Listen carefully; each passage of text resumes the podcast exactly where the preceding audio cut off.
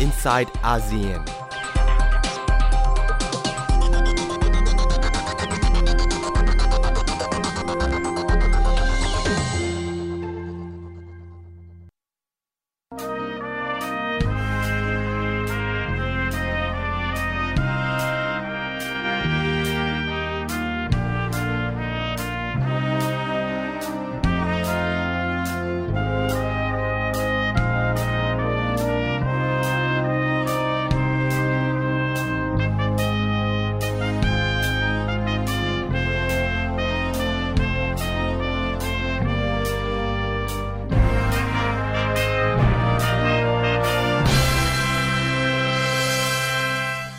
Wake up. Wake up. This word speaks of the responsibility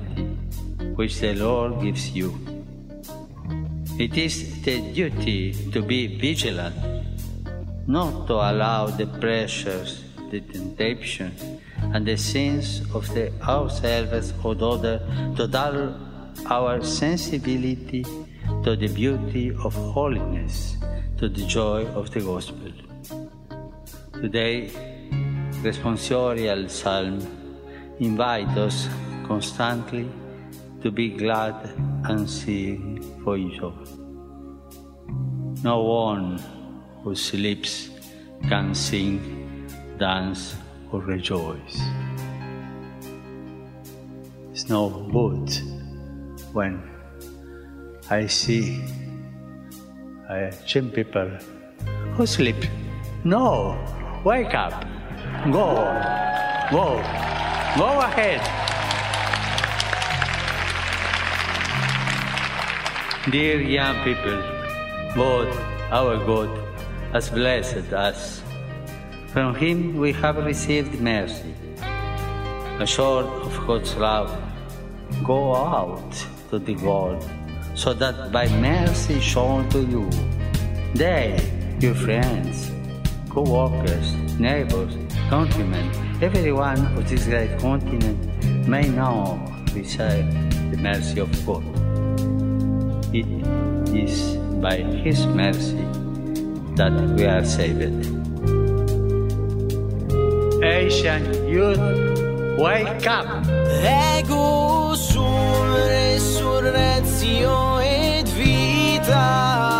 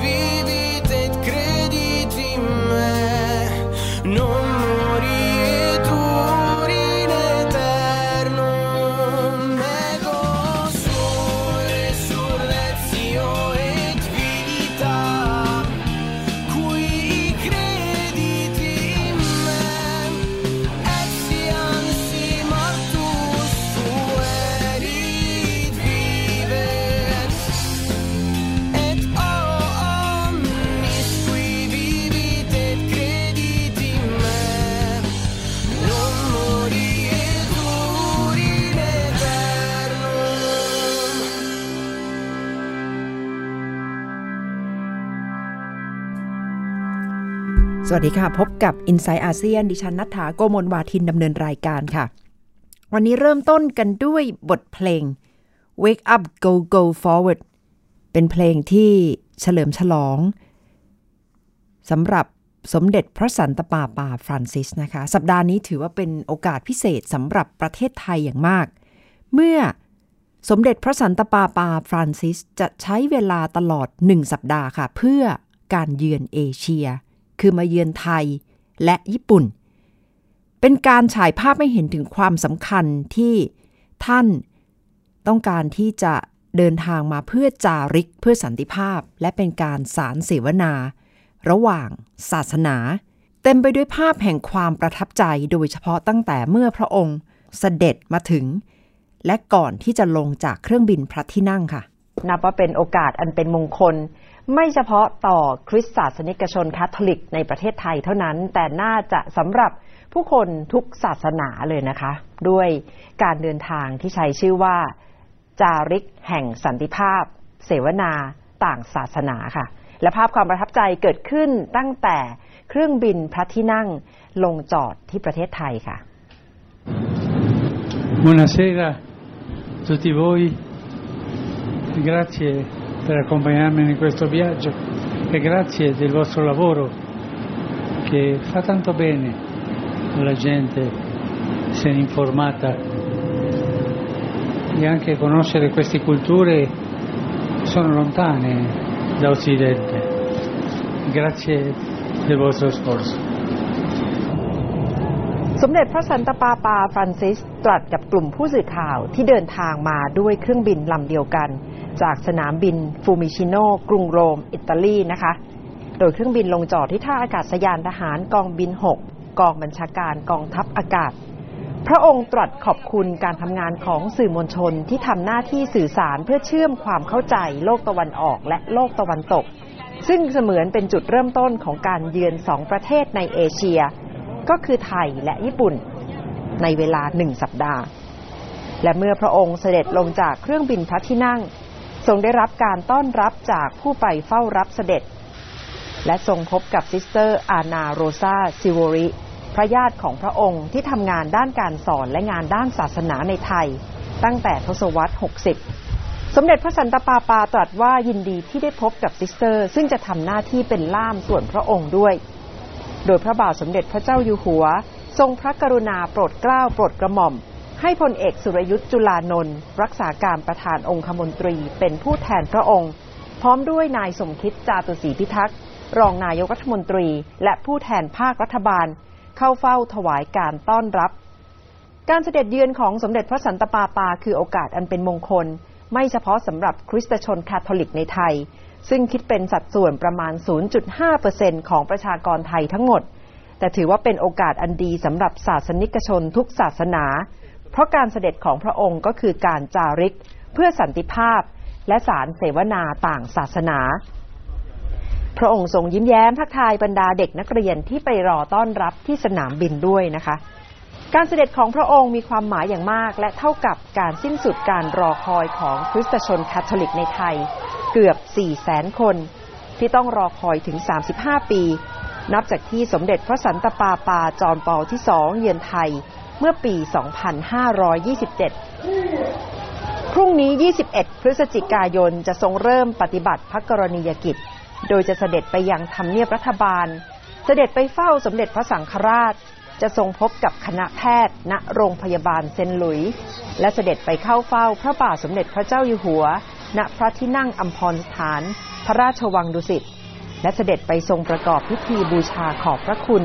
พิธีมิสซาในโอกาส เยือนไทยค่ะ และตลอดการเสด็จของพระองค์นะคะ ก็มีกำหนดการสำคัญสำคัญ นอกจากจะได้พบกับผู้นำรัฐบาลคณะรัฐมนตรี สมเด็จพระสังฆราชแล้ว พระองค์เสด็จเป็นการส่วนพระองค์เพื่อไปเสวยพระกยาหารกลางวัน ณสถานสมณทูตวาติกัน เสด็จเข้าเฝ้าพระบาทสมเด็จพระเจ้าอยู่หัว ณพระที่นั่งอัมพรสถานพระราชวังดุสิต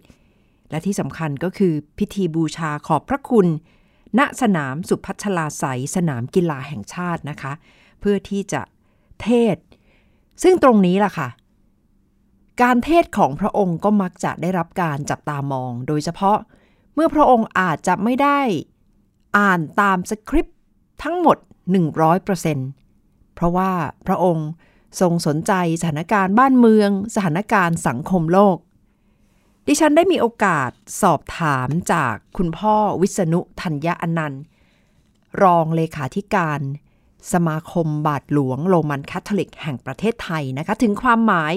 ของการกล่าวสุนทรพจน์ ของสมเด็จพระสันตะปาปาค่ะ คุณพ่อวิษณุประเมินว่าท่านจะแสดงความห่วงใย ผ่านสุนทรพจน์ หรือว่าผ่านการสื่อสารไม่ว่าจะเป็นวงที่จะได้พบกับนักศึกษาหรือว่านักการเมืองไทยอย่างไรบ้างไหมคะอ๋อพระองค์อาจจะพูดในแง่ของเป็นผู้นำศาสนานะเป็นแมสเซจในภาพรวมว่าอะไรที่ไม่เกี่ยวกับศักดิ์ศรีของอโดยเฉพาะอะไรก็ตาม ถ้ามันขัดแย้งกับความยุติธรรม แล้วก็มาลบล้างศักดิ์ศรีความเป็นมนุษย์เนี่ยพุ่งจะแตะ มักจะแตะประเด็นเนี้ยเวลาที่คุยกับนักการเมืองผู้นำรัฐบาลหรือว่านักศึกษานักศึกษาถือว่าคนรุ่นใหม่ ก็อาจจะแตะถึงเรื่องอนาคตเรื่องว่าให้ถูกทิศถูกทางชีวิต คือแตะในหลักของศีลธรรมมากกว่านะครับ แต่ว่ามันก็เป็นแมสเซจที่เราต้องคิดแหละ เช่นว่าถ้าอะไรที่ขัดต่อความยุติธรรมในสังคมเนี่ยพระองค์อาจจะแตะ และบางครั้งก็อาจจะพูดตรง เรื่องนี้ถูกไม่ถูกพระสาวะองค์นี้นี่แบบต่อต้านเรื่อง human trafficking มากเลย เรื่องการค้ามนุษย์เนี่ยแล้วทีนี้มีคนพูดเยอะ เยอะมากแล้วก็ห่วงใยอย่างเช่นว่า แต่ภาษาปกป้องนะปกป้องประเทศไทยนะอย่างเช่นว่า ถ้าพูดถึงในแง่สังคมนะครับ ตัวอย่างเช่นว่า ประเทศไทยนี่เคยมีชื่อเสียงว่า เออจริงหรือเปล่าที่แบบว่า มีคนชอบมาเที่ยวเรื่องเขาเรียกอะไรนะเซ็กทัวร์ตัวอย่าง มาเที่ยวเรื่องเรื่องเรื่องนี้พวกนี้เรื่องอบายมุกพระสภาไม่ได้ไม่ได้ไม่ได้ว่าประเทศเราเป็นเพราะว่าทางทางคนอื่นมากกว่า ที่รู้แล้วก็พยายามที่จะมายัดเยียดให้เรา ฉะนั้นจะจะแมสเซจประมาณที่แบบว่า ต้องเอาเรื่องอามโนธรรม เรื่องความเป็นมนุษย์ ศักดิ์ศรีมนุษย์เนี่ยว่าเป็นเป็นศูนย์กลาง ผลที่จะเกิดขึ้นจากการมาเยือน ไม่ว่าจะไปเยือนประเทศใดนะคะ อย่างเอเชียก็ไปมาแล้ว ไม่ว่าจะเป็นฟิลิปปินส์พม่า ครั้งนี้มาประเทศไทยผลที่จะเกิดขึ้นกับประเทศนั้นๆ จากการมาเยือนของท่านเนี่ยผมมองคืะไรบวกนะครับ เพราะว่าเรามีมีต้นทุนดีอยู่แล้วก็แล้วกัน ต้นทุนเราดี ฉะนั้นตอนนี้เป็นแรงส่งสาปามาเนี่ยอย่างเช่นว่าประเทศเราเนี่ยมีเรื่องศาสนา ความสัมพันธ์ศาสนาเนี่ยดี คนไทยนี่เป็นคนจิตใจดี แล้วก็ฉะนั้นเราจะต้องการที่แรงผลักดันให้เห็นเป้าหมาย ฉะนั้นพระสภาห่วงใยมากเลยครับ ก็คือเรื่องเยาวชน เรื่องคนรุ่นใหม่ ฉะนั้นผมกลับมองผลเรื่องนี้มากกว่า เพราะว่าว่าทำยังไงดีที่จะให้คนรุ่นใหม่เนี่ยได้รับแมสเซจดีๆ เพื่ออนาคต จึงมีแมสเซจเยอะมากเลยสิ่งที่ห่วงมากเลยครับ เรื่องโลกดิจิทัลฉะนั้นกลัวว่าคนรุ่นใหม่เนี่ยแม้อย่าว่ารุ่นใหม่เลยครับ รุ่นปัจจุบันเนี่ยใช้สื่อไม่ค่อยถูก ภาษาพันห่วงเรื่องเนี้ย ฉะนั้นจะทำยังไง ฉะนั้นจึงออกสารบ่อยมาก แล้วก็เน้นเตือนเรื่องนี้มาก แต่ผมบอกอย่างนี้นะครับ แม้ว่าเราจะร่างสารให้สวยยังไงก็ตามนะแต่พระสัพพงนี้พอถึงเวลานั้น เดี๋ยวออกนอกนอกเส้นทาง อันนี้ผมบอกได้เลย ฉะนั้นเวลาไปไหนเนี่ยพระสัพพะจึงบอกว่า เตรียมไมโครโฟนไว้อีกตัวหนึ่ง สำหรับให้ผู้แปลเผื่อพระองค์เนี่ยไม่ได้อยู่ในเท็กซ์แน่ แล้วผมก็คาดอย่างนั้น พอจุดนั้นพระองค์ไวมากต่อเรื่องพวกนี้ พอนึกจะจะจะพูดก็จะพูด แล้วทุกครั้งที่พูดเนี่ยสิ่งที่ไม่ได้อยู่ในเท็กซ์เนี่ยมันจะมีค่ามากกว่า นั่นแหละค่ะความหมายในการเทศน์และกล่าวปราศรัยของสมเด็จพระสันตะปาปานะคะ ในฐานะที่พระองค์ คือประมุขของศาสนาคริสต์นิกายโรมันคาทอลิก ในระดับโลก ไม่ว่าพระองค์จะเสด็จไปที่ใด ได้กล่าวถึงกลุ่มบุคคลใดได้แสดงออกในรูปแบบใดก็จะเป็นที่ประทับใจ และจะเป็นสารที่ซาบซึ้งอยู่ในหัวใจของคนโรมันคาทอลิก แต่ในการเดินทางมาเยือนครั้งนี้ ไม่ใช่เฉพาะแต่ชาวโรมันคาทอลิก หรือชาวคริสตชน คาทอลิกเท่านั้นนะคะ เพราะว่าคุณพ่อวิษณุย้ำว่าการเดินทางมาครั้งนี้ของพระองค์ก็คือการจาริกเพื่อสันติภาพ และการสารเสวนาระหว่างศาสนา ซึ่งถือว่ามีความสำคัญในการที่จะแลกเปลี่ยนมุมมอง ในแง่ของจิตวิญญาณ เพื่อที่จะเดินหน้าพูดคุย เรื่องของความต่าง ในเชิงศาสนาแต่มีเป้าประสงค์ร่วมกันก็คือการเสริมสร้างมนุษยธรรม เสริมสร้างคุณธรรม และนำไปสู่เป้าหมายเดียวกันก็คือสันติภาพค่ะ เป็นนิมิตหมายที่ดีของประเทศไทยนะคะ คุณผู้ฟังเพราะว่าเป็นครั้งแรกในรอบ 35 ปี หลังจากที่สมเด็จพระสันตะปาปาจอห์นพอลที่สองทรงเยือนประเทศไทยเมื่อ 35 ปีที่แล้ว ปีนั้นพระองค์ให้ความสำคัญกับการเดินทาง ไปค่าย ผู้ลี้ภัย ซึ่งเป็นปัญหาสถานการณ์ที่ไทยกำลังเผชิญในช่วงเวลานั้นสำหรับครั้งนี้พระสันตะปาปาให้ความสำคัญกับการพูดคุยกับผู้นำรุ่นใหม่ เยาวชน เพื่อที่จะนำไปสู่การให้แง่คิด และการปฏิบัติตัวของคนรุ่นใหม่ โดยเฉพาะในยุคดิจิทัลนะคะ ว่าจะควรจะดำเนินชีวิตอย่างไรเมื่อคนเรานั้นเกี่ยวข้องกันมากขึ้น เป็นภาพความประทับใจที่กำลังเกิดขึ้นในประเทศไทยค่ะ และแน่นอนว่าไม่ใช่ไทยเท่านั้น เพราะว่าเกี่ยวข้องกับประเทศญี่ปุ่นด้วย ในโอกาสที่สมเด็จพระสันตะปาปา ทรงเยือนญี่ปุ่น เช่นเดียวกันค่ะ และเมื่อพูดถึงโลกยุคดิจิทัลค่ะ คุณผู้ฟัง แพลตฟอร์มเป็นอีกหนึ่งรูปแบบในการทำงานติดต่อสื่อสารและกำลังสร้างผลิตผลใหม่ ๆ ในสังคมในระดับโลก แล้วคนไทยควรที่จะต้องปรับตัวให้เข้ากับแพลตฟอร์มต่างๆทำความเข้าใจอย่างไร คิดยกกำลังสองดิฉันคุยกับดร สมเกียรติตั้งกิจวานิชย์ประธาน TDRI ค่ะ ครับตอนนี้แพลตฟอร์มนะครับ เรียกได้ว่าอยู่รอบล้อมตัวเรานะครับ ทุกธุรกิจเกี่ยวข้องกับแพลตฟอร์มเกือบทั้งสิ้นครับ เพราะฉะนั้นวันนี้มาดูกันครับว่า ถึงยุคแพลตฟอร์มนะครับ เราพร้อมหรือยังครับ ก่อนอื่นนะครับ ขอบอกว่าเดี๋ยวนี้แพลตฟอร์มอยู่รอบล้อมตัวเรานะครับ แทบทุกเรื่องเลยนะครับ ที่สำคัญก็คือถ้าเราใช้โทรศัพท์มือถือเราดาวน์โหลดแอปมา แอปแต่ละตัวครับทำหน้าที่เป็นแพลตฟอร์ม ก็คือคอยเชื่อมเราเข้ากับคนอื่นนะครับ แล้วทำให้เราสามารถทำอะไรต่อมีอะไรได้มากมายครับ เช่น แพลตฟอร์มเรียกรถแท็กซี่มารับเรานะครับ หาที่พักให้เราเวลาเราไปเที่ยวต่างประเทศ เป็นแพลตฟอร์มที่ช่วยให้เราคุยกับเพื่อนได้นะครับทางออนไลน์ ไปจนถึงการซื้อของซื้อสินค้าออนไลน์ พวกอีคอมเมิร์ซต่างๆ ก็เป็นแพลตฟอร์ม และแม้จะหาแฟน ทุกวันนี้คนก็หาแฟนทางแพลตฟอร์มกันครับ เพราะฉะนั้นมือถือที่เราซื้อกันมานะครับมันคือสินค้าอย่างหนึ่ง แต่ว่าบริการในมือถือเกือบทั้งหมดครับ เป็นบริการจากแพลตฟอร์มครับ แล้วกำลังส่งผลต่อการทำธุรกิจยังไงบ้างคะแต่ไหนแต่ไรนะครับ เวลาเราพูดถึงการทำธุรกิจก็คือการผลิตสินค้า หรือการขายบริการใช่ไหมครับสินค้าหรือบริการก็คือ เราก็ไปเอาวัตถุดิบเข้ามานะครับแล้วเราก็มาสร้างเป็นสินค้าขายกับลูกค้าครับ แต่แพลตฟอร์มนะครับไม่ได้มีวัตถุดิบแบบนี้ แพลตฟอร์มเอาตัวพวกเรานี่แหละครับเป็นวัตถุดิบครับ ยกตัวอย่างเช่น แพลตฟอร์มอย่าง Facebook นะครับก็คือเอาพวกเรานี่แหละครับที่เราโพสต์ข้อมูลต่างๆ ลงไปใน Facebook เอาตัวเราไปขายให้กับคนที่มาดูข้อมูลของเรา และเช่นเดียวกันครับ คนที่มาดูข้อมูลของเรา ก็เป็นวัตถุดิบที่เอามาใช้ขายให้กับเราอีกทีหนึ่งแล้วก็เอาเราทั้งสองคนที่ติดต่อกันนี่ครับไปขายให้กับคนที่ลงโฆษณา เพราะฉะนั้นแพลตฟอร์มจึงแตกต่างจากธุรกิจทั่วไปครับ ธุรกิจทั่วไปจะไม่กำหนดราคาต่ำกว่าต้นทุน ยาวนานมาก เพราะว่าธุรกิจจะขาดทุน แต่เราจะเห็นว่ามีบริการ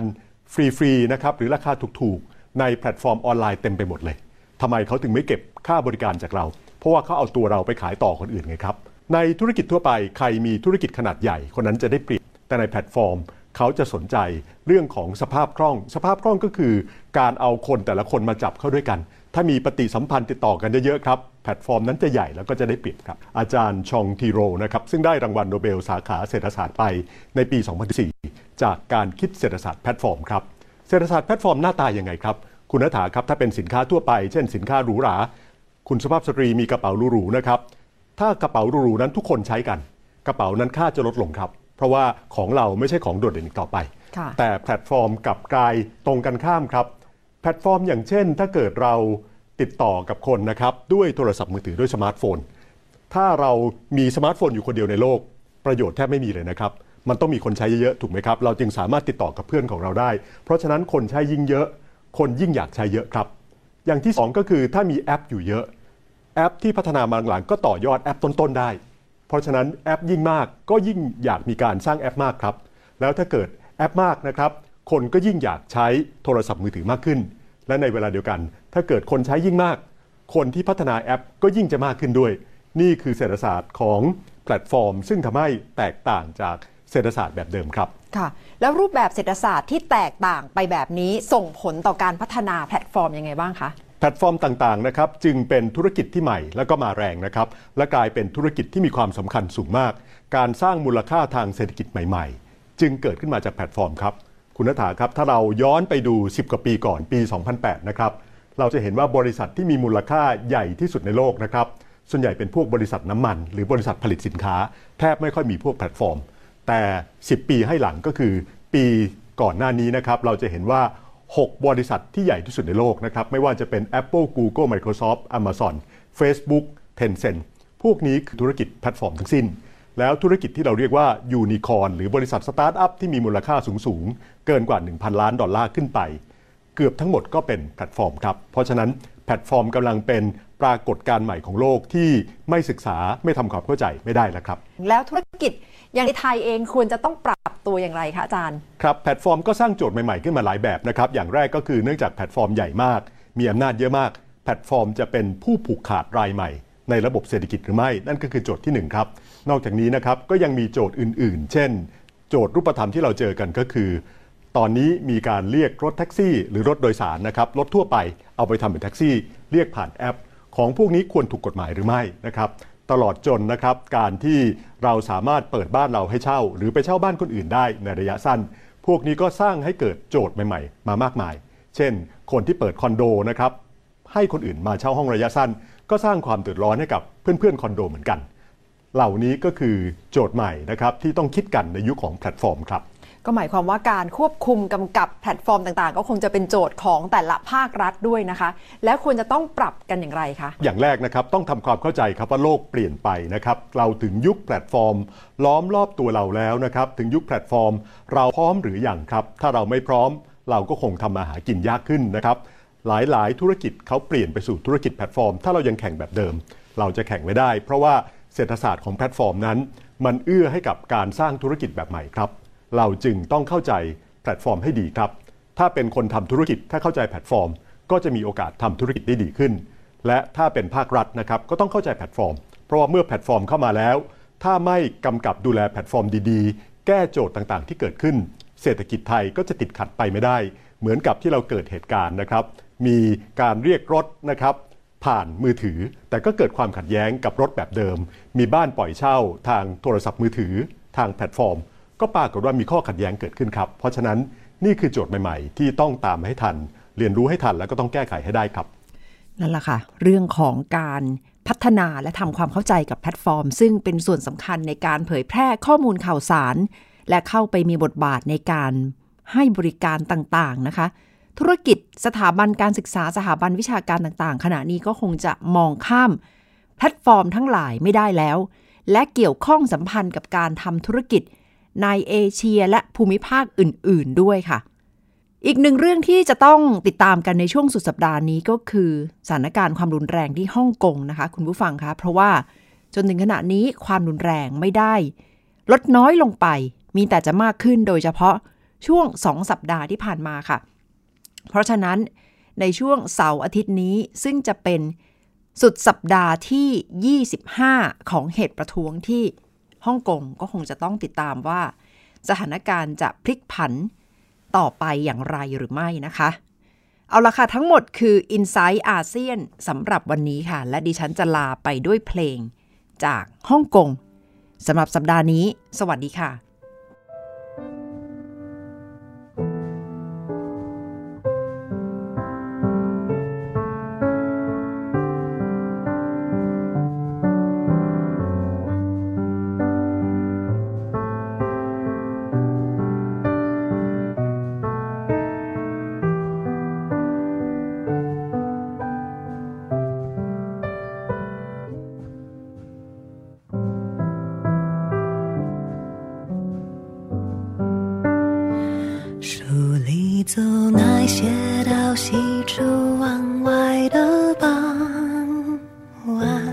骑的单车，还有他和她的对谈。女孩的白色衣裳，男孩爱看她。 多桥段，好多的浪漫，好多人心酸，好聚好散，好多天都看。 ติดตามรับฟังรายการย้อนหลังได้ที่เว็บไซต์และแอปพลิเคชัน ไทย PBS Radio ไทย PBS ดิจิทัล Radio วิทยุข่าวสารสาระ เพื่อสาธารณะและสังคม